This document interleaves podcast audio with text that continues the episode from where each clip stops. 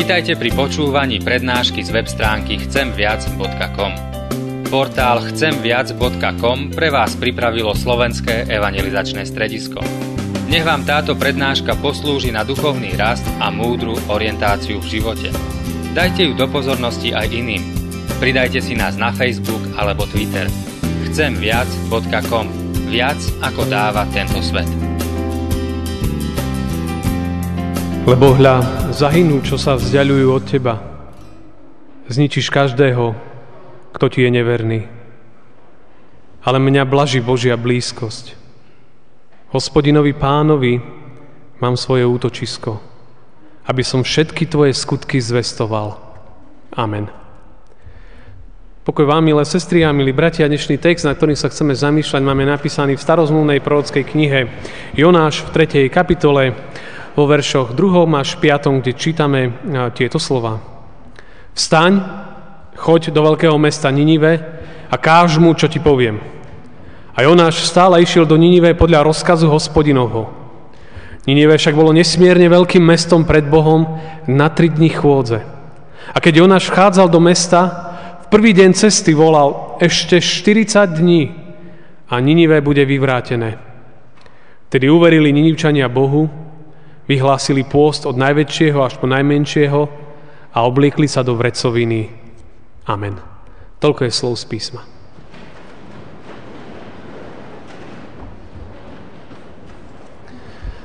Tak milé sestry a milí bratia, príbeh proroka Jonáša, to je veľmi známy príbeh e, muža, ktorý, keď prvýkrát počul Boží hlas s určitým posolstvom, ktoré mal zvestovať v meste Níve, tak utiekol. Skryl sa, chcel utiecť, sadnúť na loď a utekať opačným smerom. Mal strach niesť e, Božiu zväzť, Božie posolstvo tam, kam bol poslaný. Ale poznáme dobre ten príbeh, pán Boho na ceste, na jeho úteku zastavil tým zvláštnym rybým spôsobom. A potom prorok, keď si tak celé nejak tak zrátal vo svojom vnútri, tak si uvedomil, že predsa len lepšie je poslúchať pána Boha, ako neposlúchať. A tak sa rozhodol teda, že, že, že posluchne Boha. A teda pán Boh mu druhýkrát povedal, čo má ísť urobiť. A to bol práve ten dnešný náš text, kedy ho posiela do, na vtedajšiu dobu obrovského mesta Ninive, v ktorom žili desiatky tisíc obyvateľov, aby išiel a kázal zväzť, že pokiaľ sa nebudú kájať, pokiaľ so svojím životom nedajú niečo do poriadku, tak majú na to 40 dní. A potom pán Boh začne konať. A my poznáme ten príbeh aj to, že tá zväzť, ktorú, ktorú prorok niesol do, do mesta Ninive, bola úplne jednoduchá. To bola jednoduchúčka zväzť, ešte 40 dní a mesto bude zničené. Žiadna dlhá kázeň, žiadnych 15-20 minút, pár slov povedaných. A tie slova sa úplne dotkli ľudských srdc. A, a poslucháči uverili tomu. To celé mesto. Dokonca aj tam napísané, že aj zvieratá, čo je, čo, čo je veľmi zaujímavé a, a mnohí činili pokánie z toho celého. Činili pokánie a sa rozhodli svoj život nejak tak e, zastaviť, tak ako išli. A v kontexte situácie, ktorej stáli, sa rozhodli konať inak. Boh posiela Jonáša do toho mesta, lebo mu je ľúto toho mesta. Mu je ľúto tých ľudí. Mu je ľúto toho príbehu, ktorý sa tam dial. A to nám odhaľuje, tento príbeh nám, bratia a sestry, odhaľuje Božie srdce ukazuje nám, aký, aký Pán Boh je veľký a aký Pán Boh má zámer s nami. Aký veľký má plán, že, že Božie srdce je, je veľké srdce. Je srdce ľútostivé. Keď vidí, že človek aj proste e, odbočil z cesty, Pán Boh chce, stále pozýva a volá naspäť. A my vieme na druhej strane, a tu budeme ešte aj hovoriť, že Boh je spravodlivý Boh. To znamená, že, keď, že hriech musí byť potrestaný. Ale na druhej strane Pán Boh vždy predtým, než ide vykonať trest alebo ide vykonať nejakú svoju vôľu, dáva to poznávať ľuďom. Aby sa ľudia zastavili, aby oľutovali, aby pribrzdili. A posiela, a v starozumnom kontexte to bolo prorokov, ľudí, ktorých si on oddelil, aby niesli jeho zväzť. U Amosa, 3. kapitole 7. verši čítame, že pretože hospodin pán neučiní nič bez toho, že by nevyjavil svoj zámer svojim služobníkom prorokom. Rozumiete? Pretože hospodin pán nevykoná nič bez toho, aby to predtým nepovedal prorokom, aby to oni oznámili. Aby nikto nemohol povedať, že ja som nevedel. Pán Boh posiela svojich prorokov, posiela svoj hlas dopredu, aby ľudia počuli jeho zväzť, počuli jeho slovo, aby si mohli zaujať stanovisko. A to je, to je dobrá správa, bratia a sestry. Že Pán Boh nás takto neprekvapí. Ale predtým, než niečo vykoná, tak dá predtým vedieť, že niečo vykoná. Čo je veľmi, veľmi dôležité. A my to vidíme v dnešnom príbehu, že proste neposlal na Ninive hneď nejaký Boží trest, ale poslal tam Jonáša a povedal im, máte na to 40 dní, priatelia, aby ste, aby ste svoj život dali do poriadku, inak toto mesto bude, bude zničené. Kvôli tomu spôsobu a štýlu života, ktorý tam bol. A preto Jonáš išiel a Boh mu hovorí, jej choď a káž, čo ti poviem. A Jonáš išiel do toho mesta. A, a tá zväzť je krásna, že ľudia uverili. Uverili na Božie slovo a prijali to. A tak tá otázka je, že samozrejme to smeruje ku nám, ku každému z nás, že ako reagujem ja, ako reaguješ ty, keď, keď k tebe, ku mne, ku nám znie slovo napomenutia, kde znie slovo zastavenia. A možno, že, možno, že tá otázka pokračuje ďalej, že kde sú tvoje alebo možno moje oblasti v živote, kde potrebujeme počuť Božie slovo, aby sme zmenili smer svojho života. Aby sme možno sa zastavili, lebo možno si to človek aj niekedy neuvedomuje, že nás tá cesta môže viesť kde si do, do nejakého zatratenia. A dnes to ešte nemusím vedieť, ale Pán Boh to už vie. A možno tá otázka je, že, že ktoré vzťahy by sme dnes mali dať do poriadku. Ktorých ľudí možno by sme mali navštíviť. Ktoré činy by sme mali vo svojom živote zanechať. Ktoré cesty by sme mali opustiť a, a ísť inou cestou. Pretože cena vždy môže byť veľká. Jeden môj známy napísal, že hriech ťa vezme vždycky ďalej, než si chcel ísť. Zdrží ťa vždycky dlhšie, než si chcel zostať. A bude ťa to stať viac, ako si chcel platiť. A to je veľmi dôležitá veta. Hriech ťa vezme vždycky ďalej, ako si chcel ísť. Zdrží ťa dlhšie, ako si sa chcel zdržať a bude ťa to stať viac, ako si chcel platiť. A to je veľká pravda. Niekedy človek naozaj, a ešte niekto tam doplnil, že zasiahne viac ľudí, než ktorých sa to priamo týka. Hriech vždycky zasiahne ešte viac ľudí. Hriech človeka vezme ďalej, ako chceme ísť. Možno si človek povie len to malé, niečo si dám, niečo vezmem. A to začína vždycky v malom a vezme vás to ďalej. A zdrží nás to dlhšie. Človek, keď niečo robí a možno aj zle a v začiatku možno pomenej, pomenej, potom to narasta. A zrazu už tam, aj by sme chceli odísť, ale nemôžeme. Od toho počítača, alebo ja neviem od čoho. Nemôžeme zrazu, už sme tam, stále sme tam. A potom nás to stojí viac, ako sme možno chceli na začiatku zaplatiť. A dotkne sa to viac ľudí dookola, ako si mnohokrát možno my myslíme. O niekoľko dní nám začína práve rodinný tábor a presne toto chcem tam rozoberať trošku viac. Kam nás môžu viesť cesty bez pána, alebo keď pána Boha nejakým spôsobom vylúčime a si povieme, že len, len na túto jednu chvíľu. Ale aké fatálne následky to bude, bude niesť pre náš život. A to budeme rozoberať na živote kráľa, kráľa Davida. A to je, veľmi silný príbeh. A tak znovu tá otázka znie, že, že ako reagujeme, keď znie slovo napomenutia, keď znie slovo zastavenia, keď k nám prehovorí Jonáš akýmkoľvek spôsobom. Mal som teraz počas minulých pár dní šancu prečítať jednu výbornú knihu Henry Cloud, Necessary Endings, alebo teda nejaké potrebné konce. A jedna výborná kniha. A autor v tej knihe hovorí o odvahe skončiť niektoré veci aby niečo nové a lepšie začalo. Že niečo staré treba ukončiť, uzavrieť. Aby niečo nové v živote mohlo ísť. Veľmi zaujímavá kniha sú výborné myšlienky, možno napríklad jedna, že aj nádej je niekedy problém. Aj nádej je niekedy problém. A on hovorí, že nádej, nádej, ľudská nádej je niečo strašne silné, čo nás núti vstať, konať, žiť, fungovať. Lebo sa nádejame, že bude, bude lepšie. Ale niekedy nádej môže byť problém. Ak má žena, muža alkoholika, ona stále nádeja každý deň, že a už to bude lepšie, už, už iba pol litra vypil, už to bude lepšie. A fur sa nádeja na niečo nové, že to bude lepšie a zvyčajne to nebude lepšie. A bude to horšie. Ale ona žije v nádeji a nádej nakoniec môže byť problém. Niekedy potrebujeme sa dostať do stavu bez nádeje, keď už nevieme ako ďalej. Lebo vtedy môžeme vykročiť ďalej. Viete, ak máte nádej niekedy, vás to stále iba drží. Či pričom nádej je výborná vec. A niekedy sa možno na ňu treba pozrieť aj inak. A, a môžeme to rozprávať aj, aj v iných situáciách. Ale keď sa človek dostane do beznádeje, vtedy môže vykročiť na novú cestu. Nádej je výborná. A niekedy je problém. A to je jedna z myšlienok z tej knihy.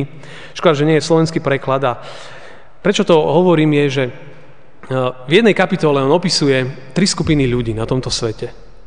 A taký pomerne jednoduchý opis, on hovorí, že to je taký jednoduchý opis už z antiky, ale veľmi pomáha uchopiť ľudí. Ľudské správanie, ľudské konanie a to, ako ľudia reagujú a možno aj v kontexte dnešnej zvesti, keď, keď zaznie možno niekedy ku nám niečo aj kritické alebo nepríjemné, alebo niekto nás napomenie, že, že robíme niečo zlé, a, alebo môže sa nám dosadiť rôzne veci. A on hovorí, že sú teda tri skupiny ľudí. A hovorí, prvá skupina sú múdri. To znamená, múdri ľudia sú, keď im poviete pravdu, keď ich napomeniete, keď im ukážete, že aj oni zlyhávajú, tak tí ľudia, niekedy aj s ťažkosťami, ale poďakujú. A povedia, že sú vlastne vďační za to, že ste im pomohli sa na život pozrieť trošku inak. A že, že oni to takto nevideli. A sú vám vďační za to. Nakoniec sú vám vďační. Hovorí, to je prvá skupina ľudí, to sú múdri ľudia. Potom hovorí, hovorí existuje opozít, samozrejme hlúpi. Hlúpi, to znamená to, že, že oni vždycky vidia problém niekde inde. Nikdy oni nie sú problém. Problém je vždy niekto iný. Problém je inde v miestnosti. To nie sú, oni nie sú problém. Problém je, ja neviem, šéf, problém je práca, problém je, vždy je niekto problém. A tak aj konajú. Od nich v živote nedostanete, aby vám povedali, áno, fakt, to ja som zlyhal. Ale oni to vždy otočia a ešte vy sa stanete a budete cítiť vinnými že o tom vôbec hovoríte s nimi. A nakoniec vlastne sa to otočí proti vám. A on hovorí, že to je druhá skupina ľudí, to sú hlúpi ľudia. Zaujímavý názov, ale asi taký jednoduchý. A oni vždycky problém vidia v druhých, nikdy nie v sebe. A on potom aj hovorí, ako s nimi konať, veľmi zaujímavé. No a tretia skupina hovorí, že sú diabolskí ľudia. To sú ľudia, ktorí chcú iba zle. Je proste jednoducho, oni chcú zle. A chcú ublížiť človeku. Chcú vám ublížiť. A on hovorí, Henry Cloud hovorí, že to, sú také nejaké, také jednoduchá schéma. Ale hovorí tri skupiny, múdry, hlúpy a diabolský. A samozrejme tá otázka je, že ja chcem o tej knihe možno hovoriť aj neskôr na nejakom zborovom vzdelávaní, ale je to veľmi výborné a pomáha to pri práci aj s ľuďmi, aj sám so sebou. Človek sa veľa naučí. A tá otázka znie teda, že a ktorý som ja? Ktorý som z tých troch ja? Samozrejme, vždy je to niekedy taká kombinatorika, že častokrát sa ocitáme v kombinácii, že niektorých. Ale niekedy, nie, u niektorých veľmi silno niečo prevažuje. Múdrosť, hlúposť a možno aj diabolskosť. A to presne platí aj tak, keď sa, keď sa hovorí o hriechu, keď sa hovorí o, o konaní zla. Človek si povie, ale ja som výborný človek, ja neubližujem, nezraňujem, netrápim. To tí ľudia dookola, oni sú tí, ktorí robia komplikácie. A to tak vôbec nie je. Biblia hovorí jednu tvrdú vec, že všetci zrešili a nemajú slávy Božej. Že vlastne každý človek si niečo zo sebou vlečie. Všetci zrešili. Otázka je teda, že čo ja s tým budem robiť. Každý máme problém. Každý. Ako ho riešime? Jan, uh, Jan píše veľmi, veľmi krásne slova, to, že aj každý zlyhávame, ale hovorí o ceste nádeje a zmeny. On hovorí, ak hovoríme, že nemáme hriech, sami seba klameme a nie je to v nás pravdy. Ak vyznávame svoje hriechy, On je verný a spravodlivý, aby nám odpustil hriechy a očistil nás od všetkej neprávosti. On hovorí, že ak vyznáme svoje hriechy, On je verný a spravodlivý. Vyznať a priznať je umenie. A to nevieme všetci. A vôbec to nevieme. Je to zložité pre každého z nás. Ale ak vyznávame, vtedy môže nastať zmena. Vtedy môže nastať premena, ak si človek uvedomí, aj svoje zlyhania, svoje chyby. A Pán Boh chce odpustiť.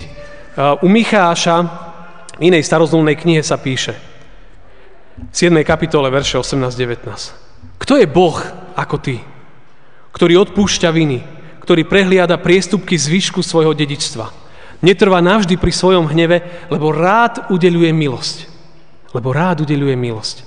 Zľutuje sa opäť nad nami, rozšliape naše viny a uvrhne do hlbín mora všetky naše hriechy. Boh rád udeluje milosť. My nie.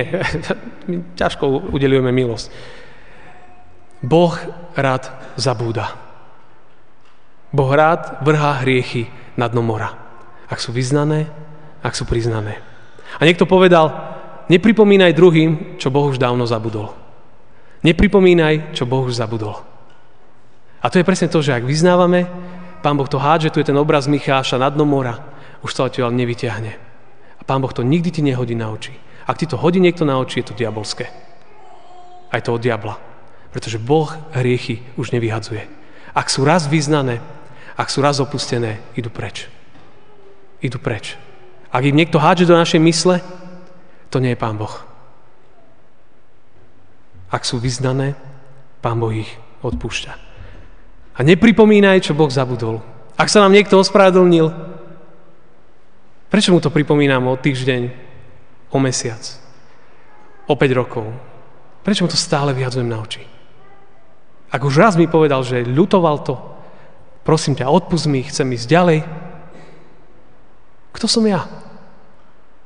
Nepripomínaj, čo Boh už zabudol. Lebo Boh rád udeluje milosť to robí všetko pre Ježiša Krista, pre vieru v Neho. Pre toho, ktorý zomrel a zaplatil za všetky naše hriechy. Dostatočne. Ježiš bol poslaný okrem iného, aby sme sa zastavili, aby sme tak uvideli, uvideli vo svojom živote, že cesta bez Boha akékoľvek oblasti nás vlastne vedie do záhuby. Aby sme videli a uvedomili si, že, že ak s Pánom Bohom nerátame, tak potom jedného dňa za to budeme musieť platiť. Tá dnešná kajúca nedeľa, 10. nedeľa po Svetej Trojici, si pripomína historickú reálnu udalosť, kedy v roku 70 po Kristu bolo rímskou armádou zničené vtedajšie mesto Jeruzalem. Táto udalosť sa v dejinách a histórii cirkvi interpretuje tak, že sú to naplnenie slov z Evanelia pána Ježiša, ktorý, a te budem citovať tie slova, keď sa priblížil a videl mesto, teraz myslím Jeruzalem, zaplakal nad ním a riekol, o keby si v takýto deň poznalo aj ty, čo ti je ku pokoju, ale teraz je skryté pred tvojimi očami. Lebo prídu na teba dní, že ťa tvoji nepriatelia oboženú valom a obklúčia zovru zo všetkých strán a zrovnajú ťa zo zemou a tvoje deti a nenechajú v tebe kameň na kameni, pretože si nepoznalo čas svojho navštívenia. To je proroctvo, ktoré pán Ježiš povedal o meste Jeruzalém. V roku 70 po Kristu Vespazián, rímska armáda, v dejinách histórii to môžete nájsť. Interpretuje sa to ako naplnenie proroctiev Tých, ktorí nerozpoznali to, že prišiel Kristus, aby dal veci do poriadku v životoch ľudí. Evangeliu sme počuli o mestách, ktoré videli mnoho zázrakov, požehnania. A viete, čo s tým urobili? Neprijali to. Ak ste mali šancu byť v Jeruzalém, teda v Izraeli a prechádzať sa o Galile, kolo Galilejského jazera, tam budete vidieť tie mesta. Sú z nich, je z nich prach. Sú na ideálnych podmienkach. Ideálne pri mori, teda pri jazere Genezareckom, úrodnej časti Galilei. Nič sa tam nebuduje. To prosto pána Ježiša proste je platné. A to ma znovu tak vedie k tomu, že človek uvedomil, že, že to nie je len tak. Že jednoducho za svoje konanie vždy človek nejakým spôsobom bude platiť. A potrebujeme si veci dať do poriadku. A ak to vidím, že, že Pán Boh koná v životoch druhých ľudí, mal by som sa zastaviť a premýšľať, čo s tým. Ježiš je tým Jonášom poslaným pre nás. On nie je však iba informátor o tom, že Boží súd alebo tak. Ale zároveň on je cesta, pravda i život. Ten, ktorý prináša zmierenie, odpustenie skrze vieru v Neho. Ten, ktorý položil život za teba a za mňa, za nás všetkých. Aby sa dali veci dokopy a do poriadku. A preto máme aj dnes v rámci služe Božích spoveď. Aby sme mohli, každý podľa svojho svedomia, znovu tak vyznať, áno, Pane Bože, zrešil som voči Tebe, ale aj voči ľuďom okolo seba, manželovi, manželke. A musíme si povedať, čo s tým urobíme. A ja vás pozývam k tomu, aby sme to vyznali Aby sme poprosili od Pána Boha a pozbierali všetku silu. Aby nám dal silu ísť za tými, za ľuďmi, za kdekoľvek, kde potrebujeme ísť. Možno sami za sebou. A odpustiť, zmieriť, niečo urobiť. To je pozvanie dnešnej nedele, kajúcej desiatej nedele po Svetej Trojici. Boh všetko chce urobiť. Všetko urobil. Tak aký som? Múdry, hlupý, diabolský. Som pozvaný ku Bohu aj v modlitbe. A teraz budeme chvíľku, možno mať takú chvíľu ticha, chvíľočku, premýšľať nad sebou. Čo tieto slova dnes znamenali pre mňa? A potom bude nasledovať zrkadlo desiatich Božích prikázaní a potom spoveď, ku ktorej vás samozrejme pozývam, ale podľa svedomia. Dobre, to nie je nútené, podľa svedomia. Amen.